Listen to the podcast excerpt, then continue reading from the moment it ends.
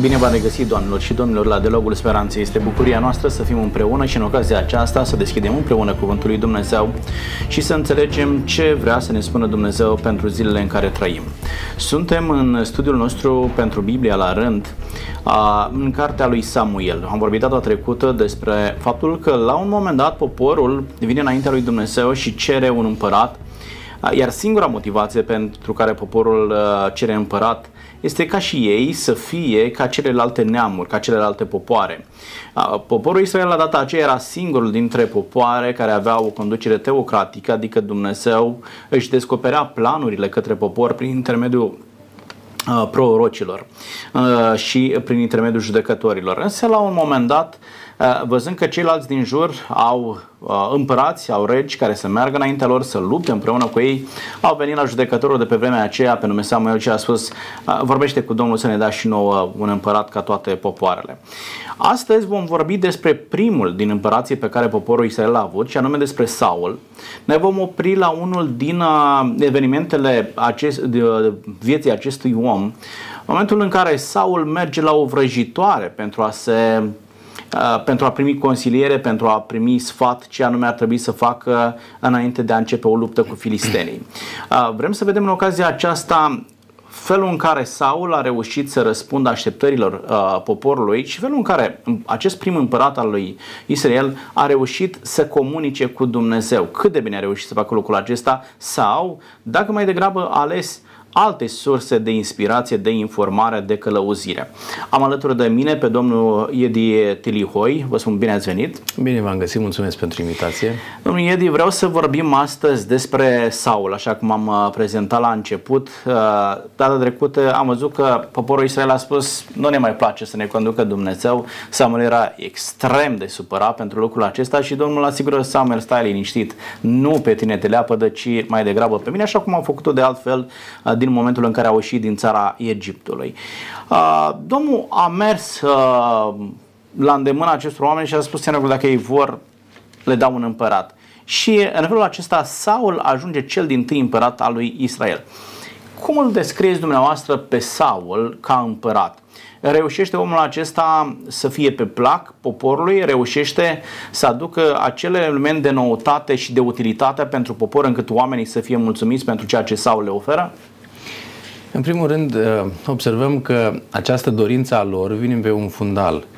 Uh, în ocazia anterioară am studiat capitolul 8 și aș vrea să dau citire unui paragraf din acest capitol care cumva ne așează contextul și motivația bătrânilor lui Israel pentru a alege un împărat.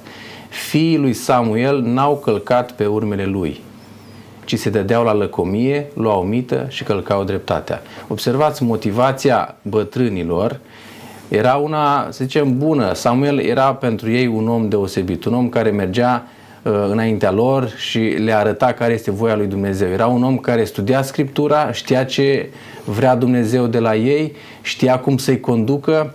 Uh, au fost uh, diferite momente când uh, Dumnezeu s-a manifestat uh, în, uh, în, uh, în cadrul anumitor întâlniri și uh, se vedea că Dumnezeu este cu Samuel. Însă când tinerii băieți ai lui Samuel n-au mai călcat pe urmele tatălui lor, bătrânii au venit și au zis, tu ești bătrân, nu mai ai autoritate asupra copiilor, știm ce s-a întâmplat cu Eli, judecătorul dinaintea ta, care la fel n-a mai avut autoritate asupra copiilor, ca să nu ajungem în situația în care am ajuns cu Eli, adică ni s-a luat chivotul, am fost dați de rușine și așa mai departe, pune peste noi un împărat. Da, dar nu mi se pare totuși cinic această cerere a poporului. Vin la Samuel și zic, știi ceva, Samuel, uite, nu mai ai multe zile de trăit, da? Ești bătrân. Mâine, poi mâine nu mai ești printre noi, copiii nu-ți calcă pe urme, ia adune tu împărat. Uh, ba mai mult decât atât, noi știm că în perioada judecătorilor copiii nu moșteneau scaunul tatălui lor. Și nu s-a întâmplat, dacă ne uităm în cartea judecătorilor, sunt vreo, vreo șapte astfel de cicluri în care niciunul din copiii judecătorului nu i-a moștenit uh, tatălui uh, tronul. Uh, putea să vină un alt judecător și de fiecare dată judecătorul era dat de Dumnezeu și nu îl punea Samuel, uh, îi punea pe, pe fiii lui. Și pe departe. Dumnezeu le dădea un alt judecător, dar Dumnezeu, ei nu mai au încredere în Dumnezeu. Și vin la Samuel și zic, uite, Samuel, ne convine mai mult decât atât și aici își semnează sentința. Ne convine ca cel care ne conduce să vină din tată în fiu. Că în momentul în care i-au cerut un monarh, uh, fiul îi succeda tatălui la, la tron. Și a spus, nu mai vrem să ne pună un, uh, un uh, conducător Dumnezeu, ci fiul să vină în locul tatălui și cum vor conduce, așa vor conduce, să fim mai ca ei. Acest lucru cumva le oferea uh, siguranța uh, unei conduceri liniare. Pentru că, așa cum spuneați foarte bine, pe vremea judecătorilor, judecătorii nu uh, moșteneau uh, poziția de judecător de la tată. Uh, aici observăm că fiii nu călcau, dar nu spune că uh, ei au primit autoritate din partea lui Samuel. Ei, cred eu, cred eu, că au făcut parte și din, din școala profeților. Pe timpul lui Samuel s-au făcut școlile profeților. Sigur. Și atunci ei probabil că au făcut câteva cursuri la școala profeților.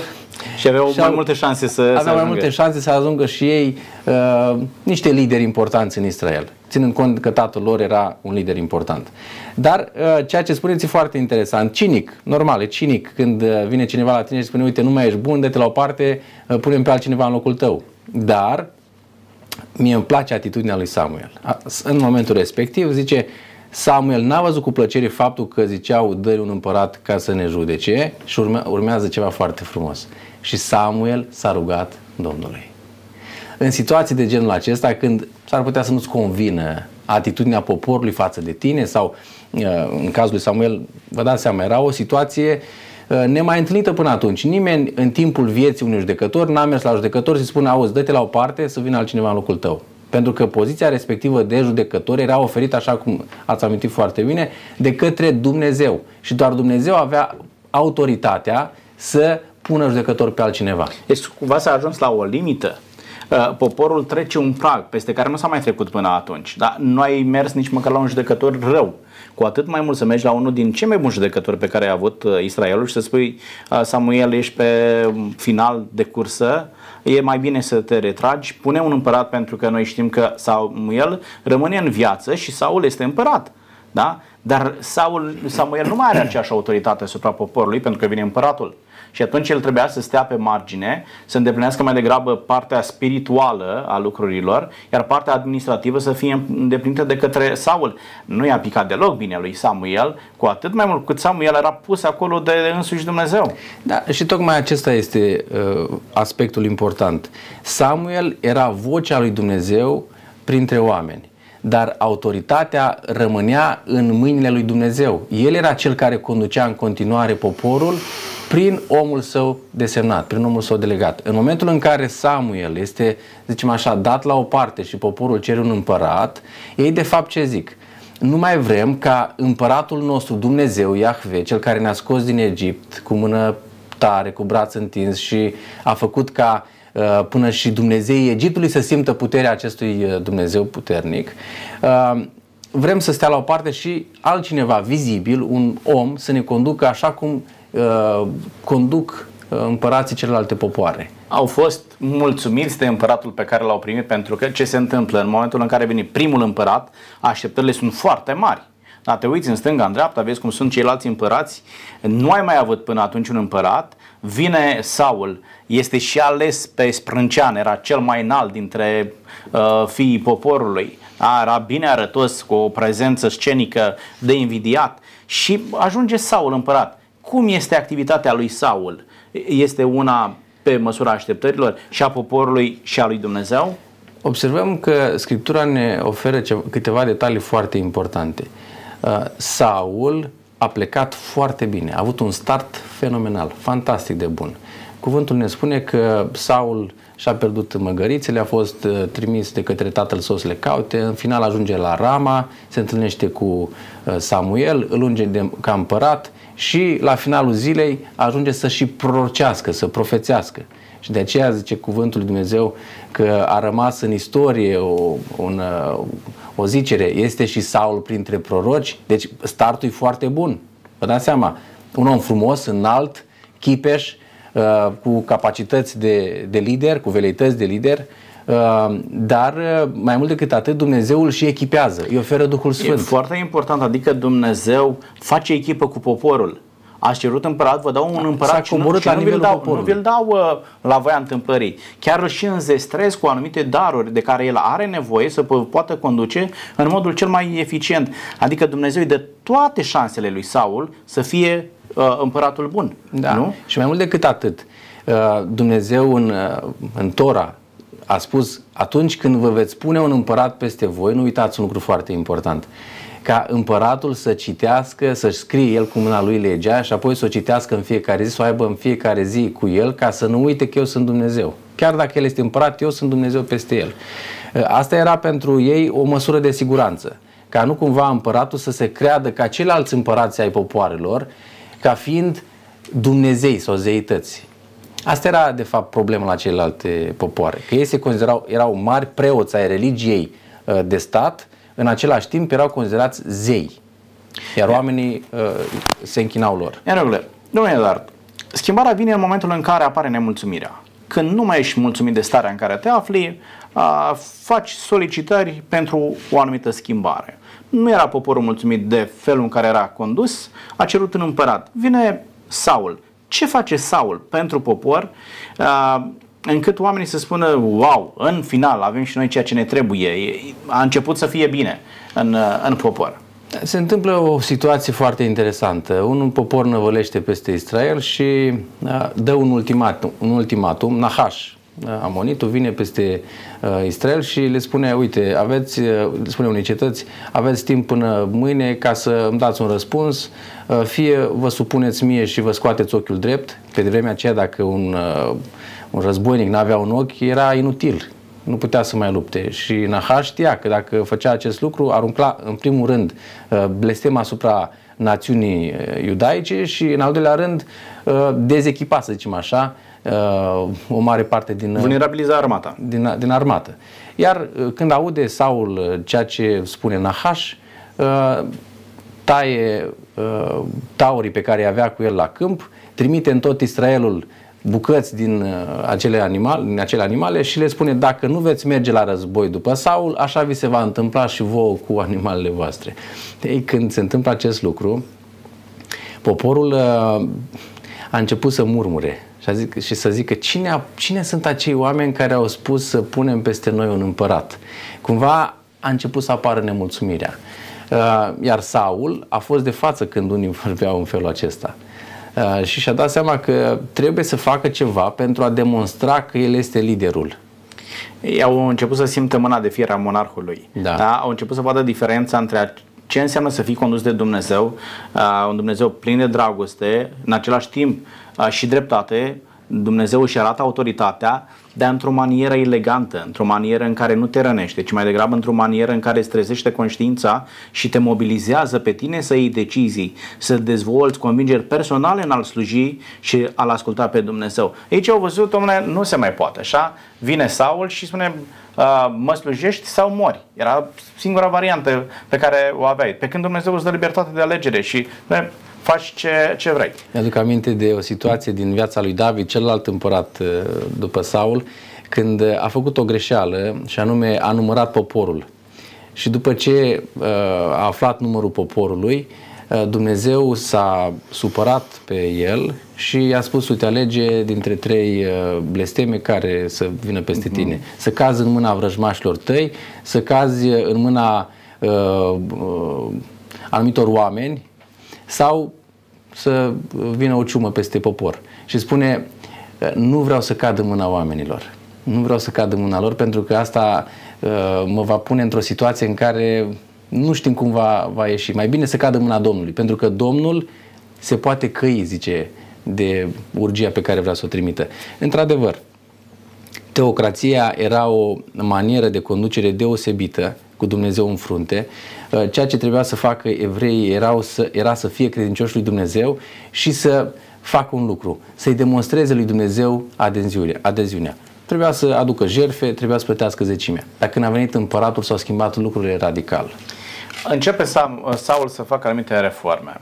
Uh, Printre reformele pe care le face, uh, îi tratează și pe acei oameni care se puneau cumva în locul lui Dumnezeu. Oameni care îi spuneau că au capacitatea de a vedea viitorul, mai mult decât au, au capacitatea de a-ți uh, schimba viitorul. Da? Uh, puteau să vorbească cu cei morți, uh, puteau să uh, te încurajeze într-o anumită direcție, uh, chiar împotriva voinței tale. Cum tratează Saul pe oamenii aceștia, pe vrăjitori? Ceea ce se întâmplă în 1 Samuel este ceva deosebit. După ce Saul devine împotrivitorul lui Dumnezeu. A fost un episod foarte interesant. Ei se pregăteau de luptă cu uh, filistenii și uh, Samuel îi, spune, îi spusese, uite, tu trebuie să mă aștepți șapte zile și eu voi veni în a șaptea zi și voi aduce jertfă și Dumnezeu va fi cu tine. El, pentru că a văzut că nu venea Samuel să aducă jertfa întârzie. respectivă, întârzie, a adus el jertfa. După ce a adus jertfa, uh, vine Samuel și spune, ce ai făcut? Ce ai făcut? Pentru că tu n-ai fost ascultător de Dumnezeu, Dumnezeu ia de la tine domnia. Nu vei mai fi tu împărat peste Israel, ci va fi altul. Uh, ce se întâmplase? Cuvântul lui Dumnezeu ne spune că jertfele uh, nu sunt mai bune decât ascultarea.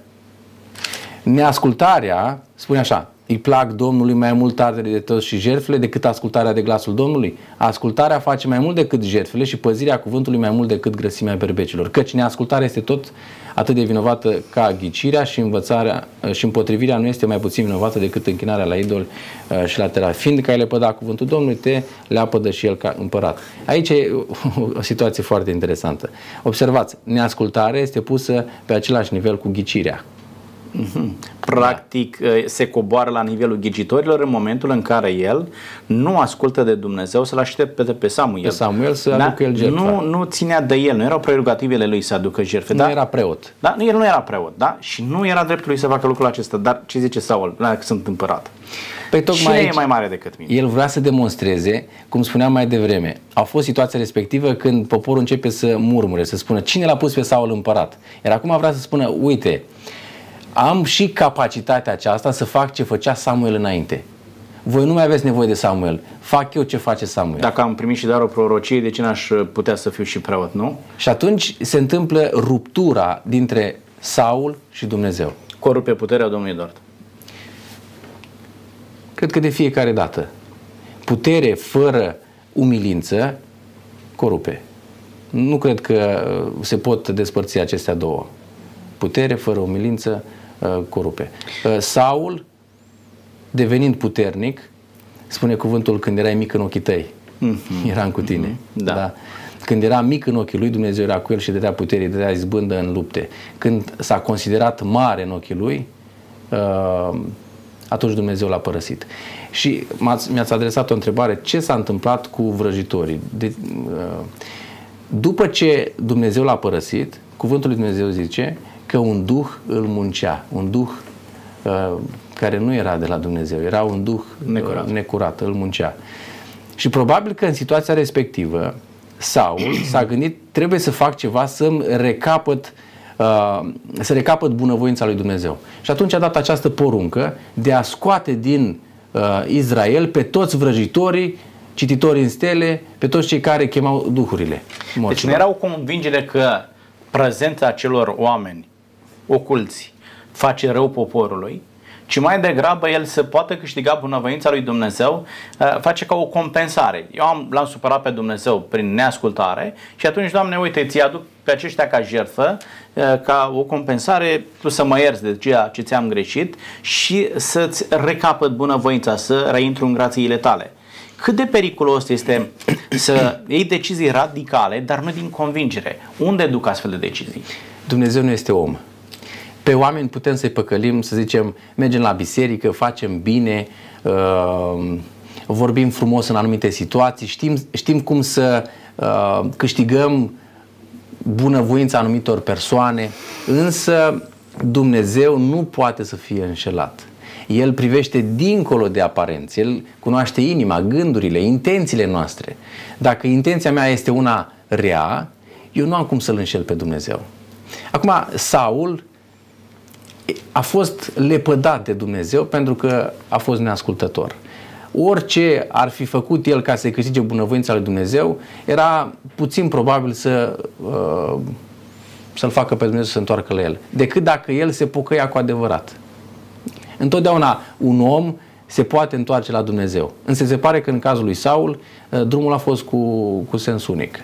Deci el nu ia decizii care aparent, imaginați-vă uh, felul în care vede poporul decizia aceasta, uh, mai ales conservatorii dintre, dintre conducătorii poporului. Uh, Saul decide ca să nu mai existe vrăjitoare da, în popor. Și conservatorii au spus, slavă Domnului, am scăpat într-un final de așa ceva. Nici măcar Samuel nu luase o astfel de decizie.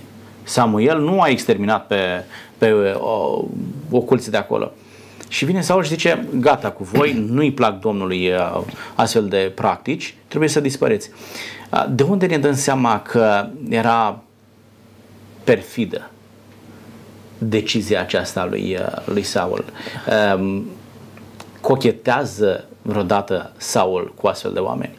Păi ne dăm seama că de fapt Sfânta Scriptură este o, o carte deosebită, sfântă, revelație din partea lui Dumnezeu și niciodată nu-ți ascunde realitatea.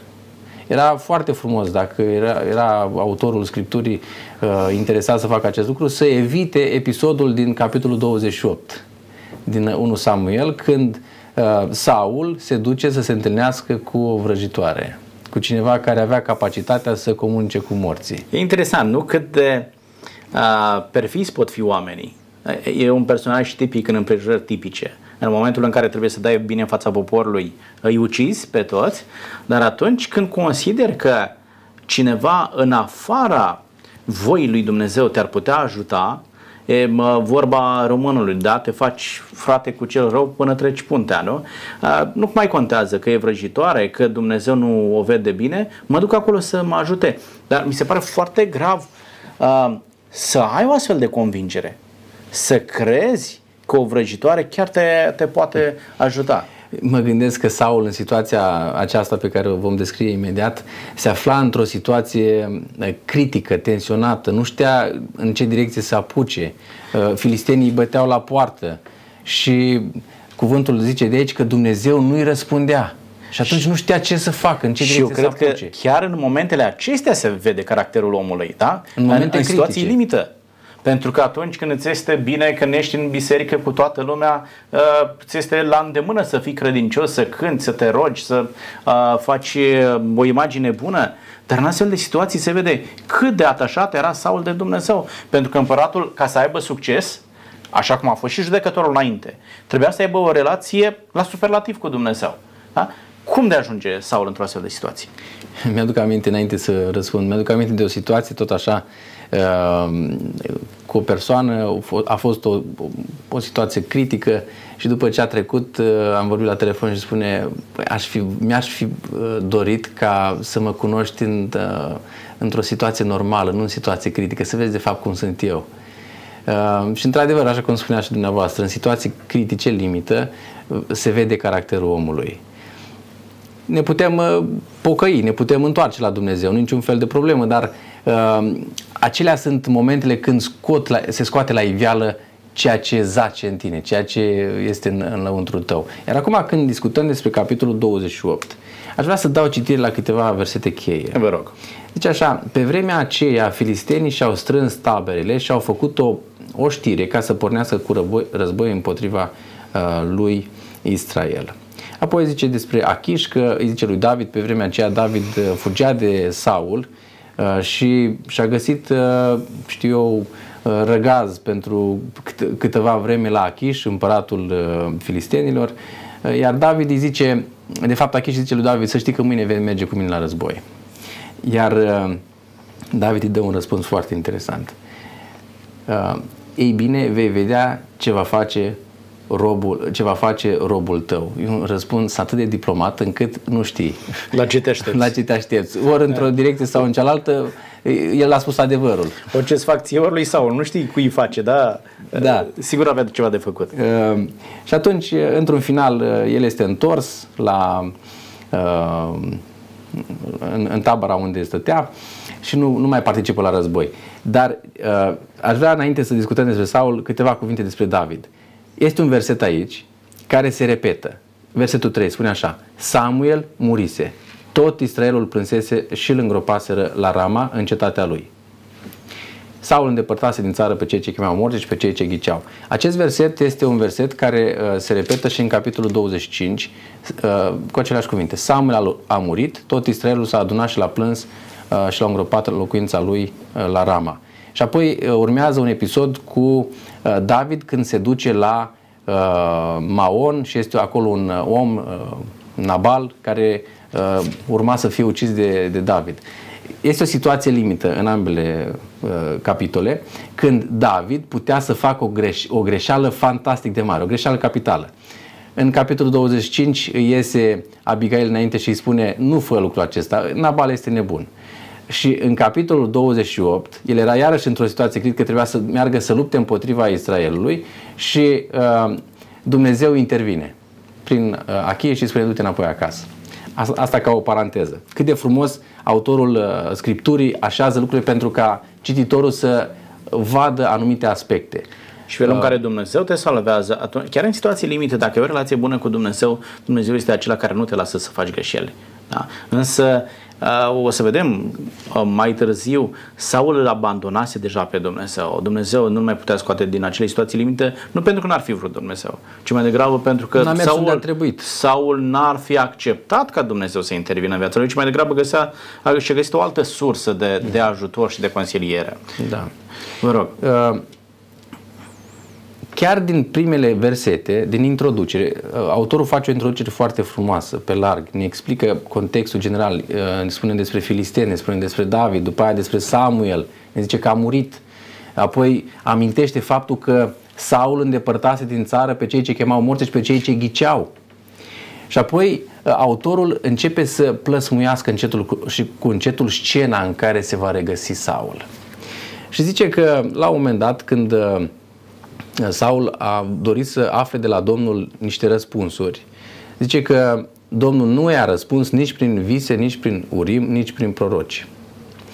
Păi m-am întrebat, proroci de unde? Pentru că i-au omorât pe toți. A fost o cetate tob și i-au omorât pe toți. Pentru că l-au găzduit pe David. Proroci de unde? De care proroci? Pentru că Dumnezeu vorbește prin prorocii săi. Nu vorbea prin prorocii altor neamuri care nu se închinau lui. În, în țară nu mai erau prorocii lui Dumnezeu pentru că el îi omorâse. Uh, poate că pusese pe un proroc, știu eu, plătit să îi spună voia lui Dumnezeu, dar Dumnezeu nu s-a descoperit. Avea prorocii lui? Păi da, se întâmplă și cu Ahab mai departe. Da. Avea 450 de proroci plătiți. Sigur. Să-i spune exact ce vrea să audă. Uh, însă Dumnezeu nu i-a, nu i-a vorbit. Și atunci, zice cuvântul, a- Saul a zis slujitorilor, căutați-mi o femeie care are capacitatea să cheme morții ca să o întreb. Cât de penibilă este situația după ce mai înainte dai o poruncă slujitorilor tăi, omorâți toți vrăjitorii din țară pentru că nu sunt după voia lui Dumnezeu, acum să mergi la ei și să le spui căutați-mă o femeie care uh, vorbește cu morții. Eu cred că Saul, așa cum zice aici cuvântul, a fost terorizat, terifiat de ceea ce avea să se întâmple. Filistenii, zice, când a văzut tabăra filistenilor, a fost cuprins de frică și un tremur puternic i-a, i-a cuprins inima. El, el a fost, uh, s-a simțit singur, nu mai avea nici o uh, apărare împotriva filistenilor. Își dădea seama că sfârșitul este aproape. Îl- Dorește să-L întrebe pe Dumnezeu, nu-i răspunde. Și atunci se gândește ce posibilități mai am, care sunt variantele pe care le mai am. Și își dă seama că există persoane care pot comunica cu entități care nu sunt din sfera normalului, din sfera paranormalului. Și atunci zice, "Băi, îmi încerc uh, norocul și cu, și cu aceste uh, entități, să văd poate că voi primi niște răspunsuri și voi primi ajutor în moment uh, critic, pentru că în, uh, în jurul său er- erau preoți și așa mai departe, în popoarele din jur, care aveau capacitatea să facă acest lucru. Și e, probabil că circulau prin, uh, prin jurul lor povestiri cum că Dumnezeii pă- uh, popoarelor uh, păgâne puteau să-i ajute în situații limite pe împărați. Și el merge la femeia aceasta, e foarte interesant, reacția femeii zice, cum să-mi cere așa ceva? Probabil că și femeia a început să-și oprească practica aceasta ocultă, nu mai practica și o, îi zice, dar nu, nu știi ce a făcut Saul la toți vrăjitorii? Și uitați-vă că un păcat nu merge singur. Da? Pe lângă faptul că el apelează la vrăjitorie, este și forțat de împrejur să mintă. Și o minte pe femeia aceasta și spune, stai liniștit că nu e absolut nicio problemă. Îi ascunde, își ascunde identitatea, nu are curaj să spună cine este. Îi era rușine cu identitatea pe care o purta. Uh, el știa în conștiința lui că nu e în regulă să meargă acolo. Și femeia zice, în regulă, înseamnă că dacă nu mi se întâmplă nimic, n-ai nimic cu asta, înseamnă că ești de teapa mea. Atunci pot să mă deschid și zic, uh, ia să vedem pe cine vrei să-ți chem. Uh, un lucru foarte, foarte interesant este cum uh, autorul acestui, uh, acestui pasaj uh, încearcă să ne, uh, să ne pună într-un, uh, într-un cadru în care să ne dăm seama că uh, el vrea să ne transmită un mesaj dincolo de cuvinte. În primul rând, zice că Saul s-a schimbat și a schimbat hainele și a plecat cu doi oameni și a schimbat hainele. Cum spuneați dumneavoastră foarte bine că uh, era rușine de identitatea lui sau poate că voia să înșele prin identitatea lui. Și apoi uh, zice femeia zice, știi ce a făcut Saul cu cei care cheamă și așa mai departe. Și Saul zice că i-a jurat pe Domnul și a zis, viu este Domnul că nu se va întâmpla niciun rău pentru uh, aceasta el zice că îi jură pe Domnul. Dar uh, Saul o, uh, o asigură pe vrăjitoare că nu îi se va întâmpla nimic rău. Asta era cumva era modul lor de, de exprimare ca să știe sigur că el uh, are Îi spunem felul bune. ăsta, nu că te protejez eu, ci că nu te torn. Nu da? va fi nu nicio problemă cu tine. Stai liniștită că nu va ști nimeni, e o chestiune doar între noi doi, femeia se simte în siguranță, e ce în regulă pe cine să chem. Uh, marea întrebare din tot episodul acesta pe lângă greșeala lui Saul, este reușește o astfel de femeie să-l scoată din morți pe Samuel, reușesc astfel de oameni care practică ocultismul să comunice cu cei morți, putem prin intermediul acestor oameni să avem acces la cei morți? Trebuie să vedem ce spune pasajul acesta, pentru că, într-adevăr, multe voci uh, teolo- din teologie spun că există viață după moarte și uh, există persoane care au puterea să scoată din morți uh, pe unii sau alții. Așa cum spuneam, autorul acestui capitol, autorul cărții Samuel, de fapt vrea să ne facă pe noi să înțelegem niște lucruri. În primul rând ne spune că Samuel murise, chiar de la începutul capitolului, Samuel murise. Apoi ne spune că Saul a scos din uh, Uh, țară pe toți cei care chemau uh, duhurile și erau vrăjitori. Apoi mai departe ne spune că Saul uh, a întrebat pe Dumnezeu și Domnul nu i-a vorbit. După aceea merge mai departe și spune Saul și-a dat seama că nu are de la cine să afle răspunsuri și s-a dus la cineva care cheamă duhurile. Exact aceleași persoane despre care uh, Dumnezeu ne vorbește în Deuteronom 18 ca să fie eliminate din țară, pentru că de aceea Dumnezeu uh, vrea să nimicească popoarele cananite, că pentru că ei uh, umblau cu uh, duhurile necurate. Și acum ajungem în Endor, iar Saul ce face? Saul se deghizează, înșeală, își ascunde identitatea pentru ca să poată uh, ajunge în, în, uh, în situația de a afla niște răspunsuri. Și foarte interesant este faptul că în momentul în care femeia îi spune, bine, hai că îți scol pe cine vrei tu să scol. Pe cine vrei să scol? Pe Samuel. Versetul 12 spune așa, când a văzut femeia pe Samuel, a scos un țipăt mare și a zis lui Saul, pentru ce mai înșelat? înșelat. Eu cred că ar trebui să ne focalizăm asupra acestui cuvânt. Înșelat. Înșelat. Tu ești Saul. Observați. Entitatea pe care o accesează femeia sau cu care colaborează femeia, îi spune, uh, fii atent că cel care a venit aici nu este un oareșcine, este însuși împăratul lui Israel care a dat poruncă să se omoare pe toți vrăjitorii. El e Saul. Uh, și apoi zice, femeia a țipat, a scos un țipăt când a auzit acest lucru. Împăratul i-a zis, nu te teme. Dar ce vezi? Nu te teme de nimic, dar ce vezi? Femeia a zis lui Saul, văd o ființă dumnezeiască sculându-se din pământ. văd un Elohim sculându-se din pământ. Acum, facem așa o, o paralelă scurtă. Deci termenul pe care îl folosește vrăjitoarea este Elohim, da? Da, văd un Elohim. Este un termen uh, folosit în Sfânta Scriptură cu privire la Dumnezeu. Uh-huh. Era un termen la plural, la plural. În Cartea Geneza avem două, doi termeni, Adonai și Elohim. Uh, Elohim se referă la Dumnezeirii ca pluralitate, uh, iar Adonai la Dumnezeirii ca singularitate. Iar în cazul acesta spune că văd un Elohim. Dar acest termen, Elohim, mai este folosit și atunci când se referă la idoli. Și aș vrea să vă citesc un, un text care se găsește în cartea uh, Deuteronomul, la capitolul 22, uh, 32, care spune în felul următor.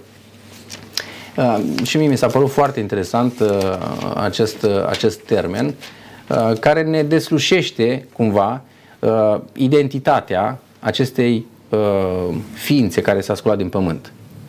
Zice cuvântul, de la versetul 15. Uh, Israel s-a îngrășat și a zvârit din picior, te-ai îngrășat, te-ai îngroșat și te-ai lățit și ai părăsit pe Dumnezeul, pe Dumnezeu ziditorul tău și ai nesocotit stânca mântuirii tale.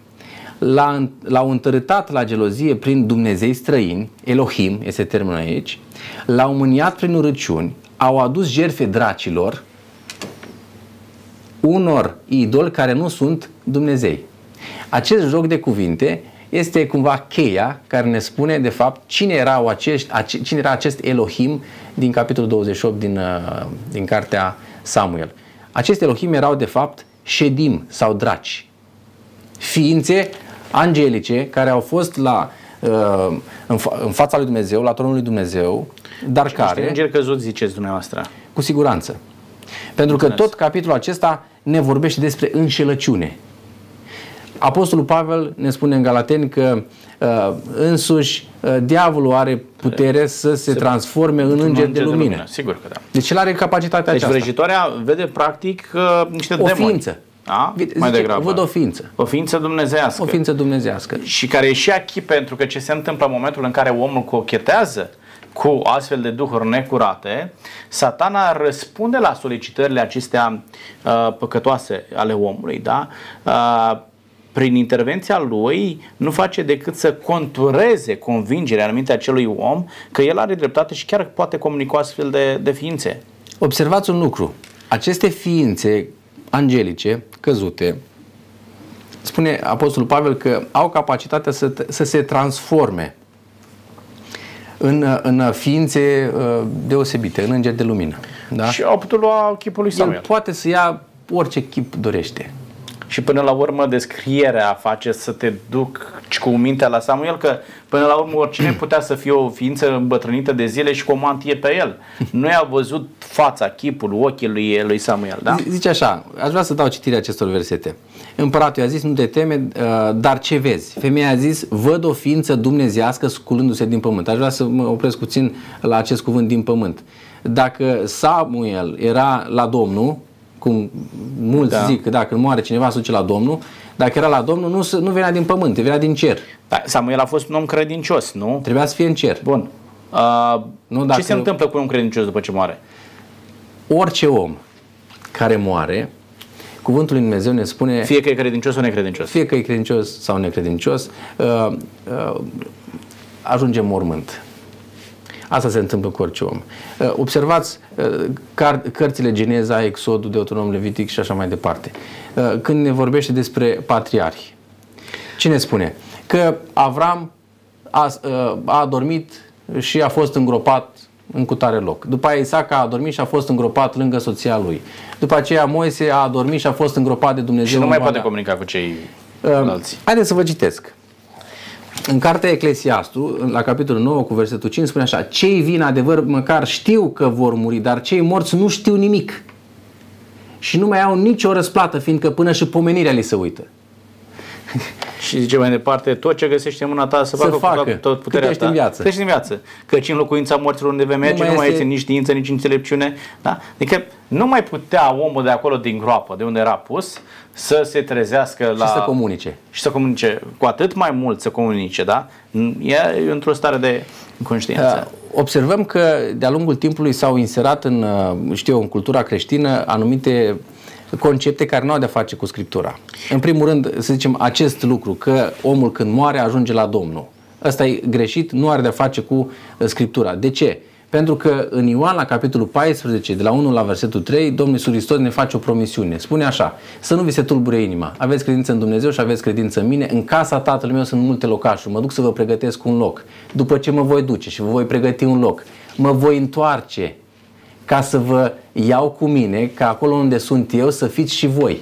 Adică el ne spune, mă duc la Tatăl, vă pregătesc locuri, după ce le voi pregăti, mă întorc și apoi în 1 Tesaloniceni, în capitolul 5, spune că însuși Domnul cu un strigăt, cu glasul unui arhanghel și cu trâmbița lui Dumnezeu va scula din morți pe cei care au murit în Domnul și spune și apoi noi cei vii care am mai rămas vom fi răpiți cu toții împreună în Adică nori. Dumnezeu nu vine să ne ia din rai, să ne ducă într-o altă sferă existențială. N-ar avea niciun sens, Adică da? Dacă ne-a dus direct în dacă rai. noi deja pe cei suntem în credincioși. rai, dacă suntem în rai, ce facem când vine Domnul? Venim înapoi pe pământ uh, și după aia mergem înapoi în rai? Uh, Scurt vreau să vă întreb ceva. Ce credeți că i-a condus pe oameni? Pentru că ceea ce spuneți dumneavoastră din nefericire se regăsește uh, în mintea multor oameni. Și anume, ei cred că mama care a decedat este undeva într-o sferă existențială de unde el poate comunica cu ea. Și nu de multe ori am auzit oameni chiar de bine, spunea cuiva, uh, fii liniștit că mama ta de acolo de sus te vechează, se uită la tine, are grijă de tine. Cum poți să ajungi la așa ceva? Există dovezi biblice care să uh, susțină o astfel de gândire și care sunt pericolele unei astfel de gândiri? Ne întoarcem în cartea Geneza la capitolul 3, când marele uh, înșelător, diavolul și satana, a păcălit-o pe Eva. Acolo cuvântul lui Dumnezeu ne spune uh, că șarpele, de fapt, a fost mediumul prin care a vorbit satana, acest înger căzut, și i-a spus Evei că nu veți muri. Nu veți muri. Iar această minciună este perpetuată și dusă din om în nou până, din om în om până în timpul de astăzi. Nou oamenilor uh, nu ne place gândul că la un moment dat vom muri. Și ne împăcăm cu, cu, uh, uh, cu această concepție că atunci când mor sufletul tău uh, va fi eliberat din uh, această închisoare a trupului și va trăi în sfere mai înalte, fericit, fără boală, fără alte probleme. Uh, și aceste suflete după aceea au capacitatea să comunice cu cei vii sau să îi ajute în situații limită. Este o înșelăciune, înșelăciunea lui satana. Care sunt implicațiile unei astfel de gândiri? Mă gândesc la un lucru care e utilitatea morții lui Isus Hristos? Că Hristos zice, uh, 3 cu 16, fiindcă atât de mult a iubit Dumnezeu lumea, uh, pentru că oricine crede în El să nu piară, ci să aibă viața veșnică. Adică Hristos a zis, uite, mor eu în locul vostru ca voi să trăiți veșnic. Dar atâta timp cât omul a trece într-o sferă în alta. Eu trăiesc pe pământul acesta, am murit și trec într-o altă sferă existențială. Mă duc în rai, mă duc în iad, da? acești doi termeni populari folosiți, da? dar trăiesc, fie în rai, fie în iad, eu trăiesc. Corect. Atunci, de ce Hristos să mai moară ca eu să trăiesc? Eu trăiesc oricum.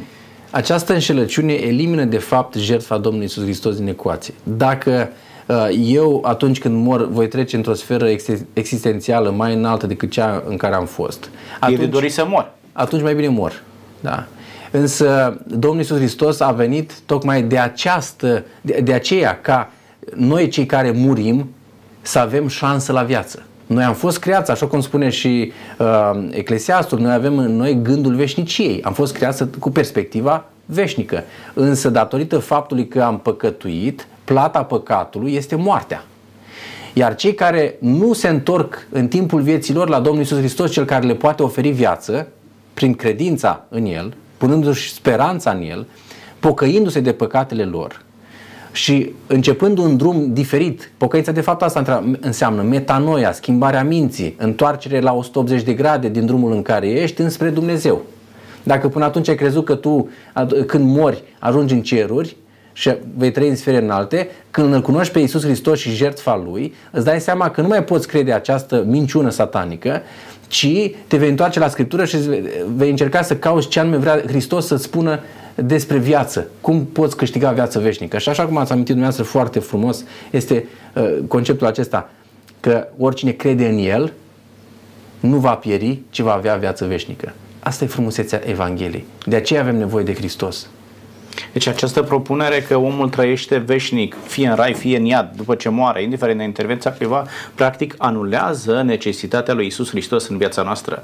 Nu? Mă gândesc că aici Satana întotdeauna a căutat să le elimine pe Hristos din ecuație. Dar în momentul în care oamenii cred așa ceva, practic îl elimin pe Iisus Hristos din ecuație, iar satana este foarte interesat să dezvolte tot felul de, de sisteme de gândire, tot felul de acte liturgice ca, prin care oamenii se creadă că după ce au murit, sau cineva, după ce a murit, trece fie în iad, fie în rai, el trăiește, ba mai mult decât atât, să face anumite acte de caritate pentru a-l scoate pe om dintr-o parte și să-l duci în cealaltă, adică din iad în rai, că din rai în iad din nu purgatoriu în uh, sau alt, uh, uh, intervine și acel loc intermediar. Da? Așa cum ziceți dumneavoastră, Dumnezeu, a tot știința și preștiința Lui, a dorit să ne ferească de concepte care ne-ar putea conduce pe un drum greșit. Iar în uh, cartea Deuteronomul, la capitolul 18, este un pasaj, dacă doriți aș putea să citesc pentru a descoperi câteva lucruri care ne-ar putea ajuta. Zice, uh, să nu fie la tine nimeni care să-și treacă fiul sau fica prin foc, nimeni care să aibă meșteșugul de ghicitor, cititor în stele, de vestitor al viitorului, de vrăjitor, de descântător, nimeni care să întrebe pe cei ce cheamă duhurile sau dau cu ghiocul, nimeni care să întrebe pe morți, căci oricine face aceste lucruri este o ruciune înaintea Domnului și din pricina acestor lucruri va izgoni Domnul Dumnezeul tău pe neamuri dinaintea ta. Tu să te ții în totul, totului, tot numai de Domnul Dumnezeul tău, căci neamurile acelea pe care le vei izgoni, ascultă de cei care citesc în stele și de ghicitori, dar ție Domnul Dumnezeul tău nu-ți îngăduie lucrul acesta. Aș vrea să, să vă spun un lucru foarte interesant. Poate că și printre creștini există această uh, uh, practică de a uh, cerceta horoscopul. O, horoscopul, din nefericire, da. Horoscopul, din nefericire există. Da. Horoscopul, de fapt, ce este? Cititul în stele. Uh-huh. Adică uh, acești, aceste persoane, uh, astrologii, ce fac? Da, și se uită pe cer. de știință chiar. Se uită pe cer. Mi-aduc aminte că uh, în uh, neștiința mea am cercetat și eu horoscopul multă vreme și mi-aduc aminte de persoane care erau la uh, televizor și spuneau nu trebuie să credeți ce vă spun eu, dar verificați. Ce, ce frumos sună, nu? Adică ce frumos au pus probleme. Verificați. E o modalitate de a face rating. Da. Și, uh, de fapt, ce este astrologia? Astrologia este uh, această manifestare prin care un om zice, uite, stelele acum stau în, uh, într-o anumită poziție și ele îți influențează viața ta. Ceea ce Dumnezeu spune să nu credeți. În încheiere, domnul Eduard, spuneți-ne care este reacția lui Dumnezeu față de oamenii care practică ocultismul uh, și oamenii care apelează la astfel de servicii într-un minut scurt pentru că ne apropiem de încheiere. Dumnezeu nu se schimbă. Uh, ar trebui să, să fim uh, conștienți de faptul că există o mare luptă între Dumnezeu și satana. Satana este real, nu este minciună. Cei care practică ocultismul s-ar putea să știe că uh, intră în legătură cu aceste ființe căzute în păcat sau să nu știe, să fie înșelați.